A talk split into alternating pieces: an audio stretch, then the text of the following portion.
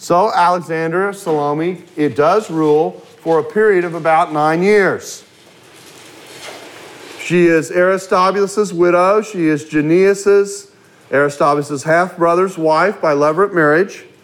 She is Israel's only queen in the intertestamental period. Her eldest son, Hyrcanus II, becomes high priest because there's one thing she can't be that's a high priest. And she does work out this agreement with the Pharisees, who gain a political voice, and it works. There's peace with the Pharisees, and she is able to establish, reestablish the Hasmonean rule and authority. Their place in the Sanhedrin leads to rivalry when she dies. And this sets up the arrival of Rome. In fact, what it sets up is a battle between two brothers, Hyrcanus II and Aristobulus II, in the period between 67 and 63 BC, the culmination of which is the, listen to this, invitation to the Romans to come into Jerusalem. They're invited in. Help us things are too chaotic. Aristobulus II, who is the more ruthless of the two brothers, drives Hyrcanus out, the second out, who is the rightful heir, but the weaker character, from Jerusalem. Hyrcanus II gets Nabatean and Idumean help from Antipater. We're now into the family of Herod the Great with Antipater to help besiege Jerusalem. Both sides appeal to Rome and to Pompey for help. Pompey had just defeated the Seleucids in Syria. Okay, so you can see how this dance works. Rome is over Syria. When Syria departs from the scene, Rome is now over the entire area directly as opposed to indirectly before with their influence over the Syrians. Here is a picture, uh, a, a rendition, and I think I'm, I can lower these lights a little bit, so I'm going to do that. Here is uh, a rendition of what Second Temple Judah, uh, Jerusalem looked like. You can see the temple area here in the middle. Uh, you can see um, that the city is surrounded by multiple walls. At least, if you're going to get to the temple, you've got to get over at least two walls uh, plus the Temple Mount, plus ascend the Temple Mount. So, defensively, the temple is in a pretty well defended position for the most part. Now, Pompey is invited into Jerusalem. He engages in a siege. He works out an agreement initially to come into the city, but then some of the soldiers in the city uh, react to the agreement and don't let him in, and so he just sits there until he finally decides to come in. And this is. Uh, portrayed for us in Josephus' Antiquities, Book 14.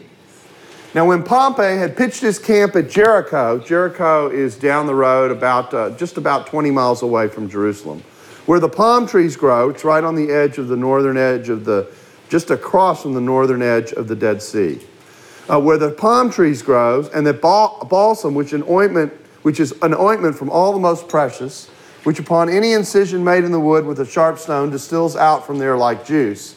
He marched in the morning to Jerusalem. Then Aristobulus repented of what he was doing and came to Pompey and promised to give him money. There's always money and dealings involved in this. And receive him into Jerusalem and desired that he would leave off the war and do what he pleased peaceably. So Pompey, upon his entreaty, forgave him and sent Gabinius and the soldiers with him to receive the money and the city. I mean, you're a general and someone says, Hey, I'll hand you the city. Here's some money. You don't even have to fight to take it. As they say, what a deal. Yet was no part of this performed.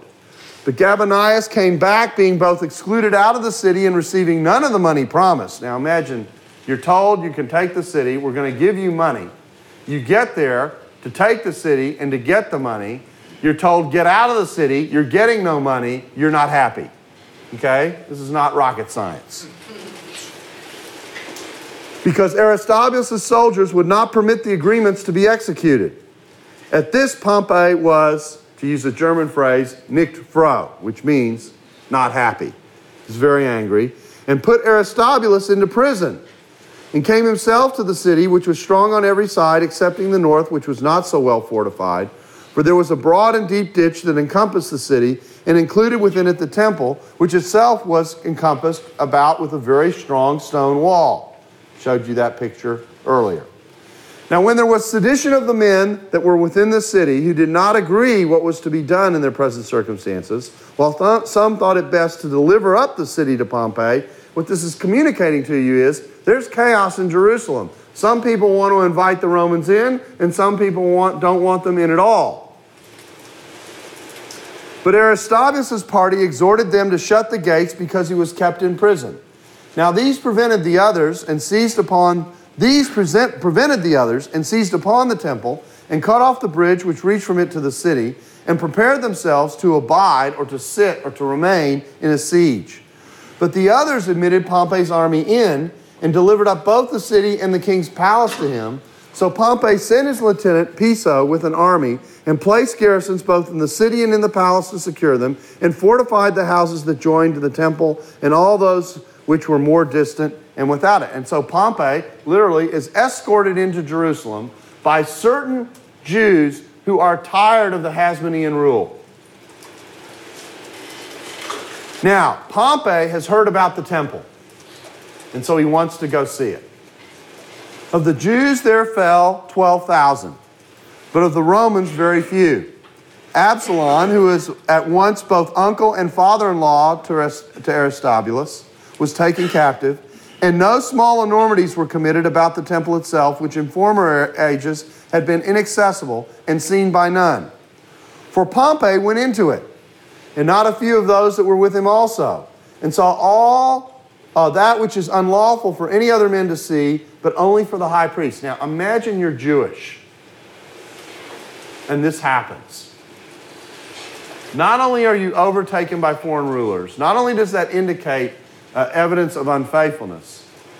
But the very holy place itself is defiled by the presence of a pagan ruler, and nothing happens. There's no judgment or anything, nothing happens. Not a few of those who were with him also saw all which was unlawful for any other men to see, but only for the high priest. There were in that temple the golden table, the holy candlestick, the pouring vessels, a great quantity of spices and besides these were among the treasures 2,000 talents of sacred money. Cha-ching. Okay? There is money everywhere in this story.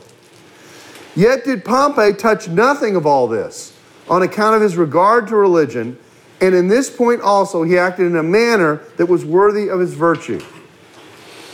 Now that's interesting. He went in, he looked, he didn't do anything, he didn't ransack it, he left it alone, and even though his act was viewed as an act of sacrilege, there was a recognition that he didn't do everything he could have done and what a normal ruler would do.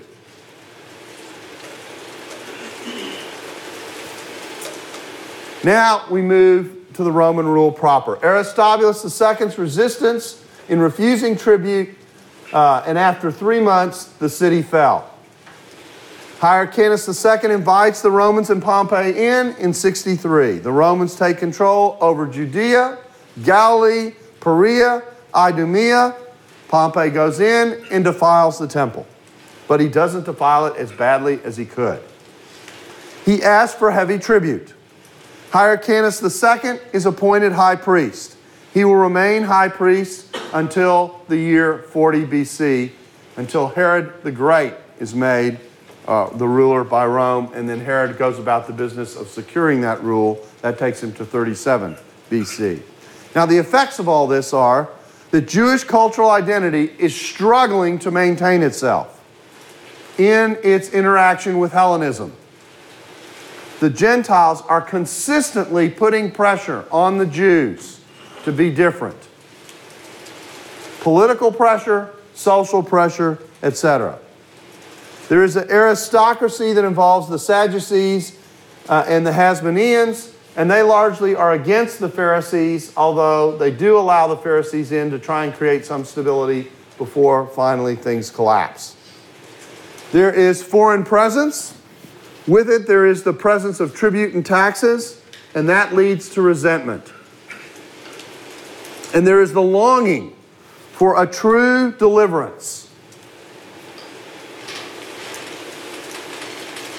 The book written after Pompey takes Rome, that is among the more famous of the intertestamental pieces of literature, is a book called the Psalms of Solomon. In the Psalms of Solomon, there is expressed an unrestrained hope for a military deliverer to bring Israel out of this chaos. This figure you and I know as the Messiah. Here's a portion of the Psalms of Solomon, chapters 17 and 18, which, uh, this is section from chapter 17, which depicts this hope. Behold, O Lord, raise up unto them their king, the son of David, at the time in which you see, O God, that he may reign over Israel, your servant, and gird him with strength, that he may shatter unrighteous rulers, and that he may purge Jerusalem from nations that trample her down to destruction. Wisely, righteously, he shall thrust out the sinners from the inheritance. He shall destroy the pride of the sinner as a potter's vessel. With a rod of iron he shall break in pieces all their substance. He shall destroy the godless nations with the word of his mouth. At his rebuke, nations shall flee before him. He shall reprove sinners for the thoughts of their heart. And with that declaration from the Psalms of Solomon, Pompey and Rome established their footprint in Israel. But Israel, the pious in Israel, never give up the hope that one day God will deliver them and give them a righteous ruler because the Hasmoneans have failed in this regard.